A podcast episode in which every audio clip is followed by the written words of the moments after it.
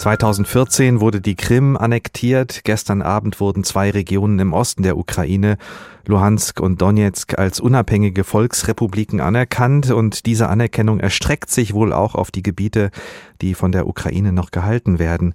Damit ist endgültig klar, dass sich der russische Staatspräsident Wladimir Putin nicht um das Völkerrecht und um internationale Abkommen wie das Minsker Friedensabkommen kümmert, wenn er sich stark genug fühlt. Und das tut er offenbar. Die Ukraine in seiner Welt kein eigener Staat, sondern historisch ein Teil Russlands. Ich habe darüber gesprochen mit Nicola Beer. Sie ist Mitglied des Europäischen Parlaments für die FDP und sie ist auch Vizepräsidentin des Hauses. Ich habe sie erst mal gefragt, was das für ein Tag ist heute im Europäischen Parlament. Viel Hektik, viele Gespräche. Ja, aber es ist halt auch eine gewisse Fassungslosigkeit, ehrlich gesagt, ob der Ereignisse. Ne? Also das ist jetzt wirklich eine hochkritische Situation. Ähm, und da gilt meines Erachtens auf der einen Seite Handlungsfähigkeit zu zeigen und gleichzeitig aber auch besonnen zu bleiben. Und das in die richtige Balance zu bringen zwischen 27 Mitgliedstaaten ist jetzt nicht das Einfachste. Nicht leicht, sich da abzusprechen. Jetzt sind in den letzten Tagen ja schon die härtesten Sanktionen angekündigt und versprochen worden. Jetzt sollen sie auch schnell beschlossen werden. Also der Handel mit russischen Staatsanleihen soll wohl verboten werden. Es soll Sanktionen geben gegen hunderte Personen, viele Politiker Politiker, darunter in Russland und das Gasprojekt Nord Stream 2 soll jetzt auch gestoppt werden. Das hat Kanzler Scholz heute gesagt. Glauben Sie denn, das wird den Kreml tatsächlich beeindrucken? Ja, ich glaube, dass das jetzt eine sehr, sehr wichtige Reaktion ist, dass wir jetzt schnell reagieren und eben nicht nur die Lippen spitzen und dann nicht pfeifen. Und deswegen, ja, ich glaube, dass das Eindruck machen wird. Wie weit muss man sehen? Es sind ja doch noch Eskalationsstufen denkbar. Wir haben aber jetzt auch gelernt, dass sich Putin nicht abbringen lässt von seinen Plänen, egal wie heftig die Sanktionsdrohungen sind, egal vielleicht auch wie schwer die Sanktionen werden. Glauben Sie nicht, er hat sich längst auch gut vorbereitet für diesen Fall und Wege gefunden, um all das abzufedern?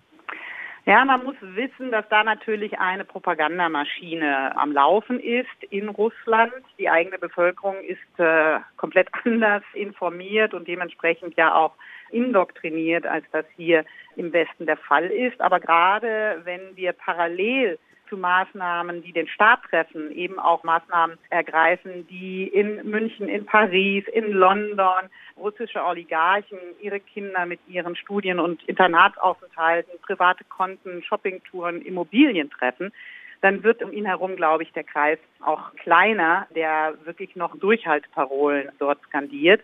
Putin scheint in einer Welt vor dem Zweiten Weltkrieg gefangen mit Einfluss Sphären, die er definieren will, ob seines Denkens, Alter, Größe. Darüber ist die Zeit, darüber ist auch das internationale Recht hinweggegangen. Die Ukraine hat ein Recht auf Selbstbestimmung. Und genau das wird jetzt eben hier von den Völkern auch verteidigt. Die Sanktionen haben Sie gerade angesprochen, auch gegen die Oligarchen, die sich auch viel im Westen aufhalten. Das kann man natürlich auch gut verkaufen, dass man sich selbst zum Opfer macht, dass der Westen äh, mit diesen Sanktionen droht und sie auch durchführt und sagt, schaut mal, was der Westen mit uns macht. Das ist ja höchstwahrscheinlich die Art und Weise, wie Putin damit umgehen wird. Und man wird auch das Gefühl nicht los, egal welche Drohungen jetzt aus dem Westen kommen, egal welche Sanktionen, er kann irgendwie machen, was er will. Und da haben wir auch alle, ich weiß nicht, wie es Ihnen geht, so das Gefühl, es sieht so aus, als wären die EU und auch die NATO im Moment völlig machtlos. Ja, er bedient ein komplett anderes Narrativ. Das ist völlig richtig. Er versucht ja nicht nur sich in die Opferrolle zu begeben, sondern entsendet Friedenstruppen in den Donbass und in andere Regionen, die jetzt angeblich angegriffen werden würden. Auch in diese kommunikative Auseinandersetzung muss man natürlich gehen und äh, die Möglichkeit, sich zu informieren, gibt es ja auch in diesen Regionen.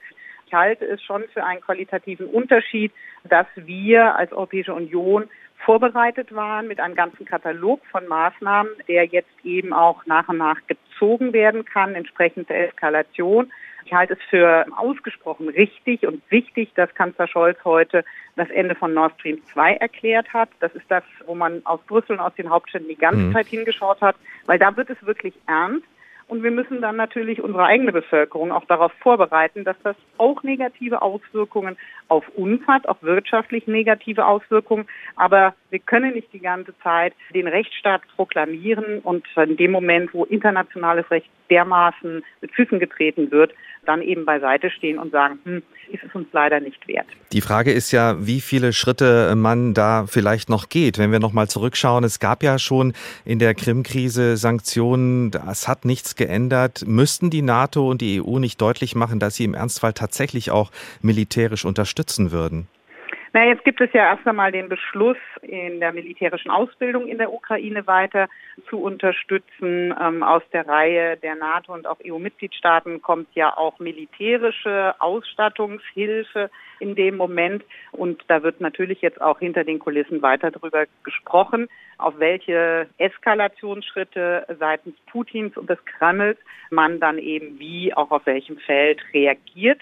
Ich glaube, wir tun gut daran, auf die baltischen Staaten zu hören. Die haben eine sehr unmittelbare Erfahrung auch des russischen Denkens, des russischen Agierens.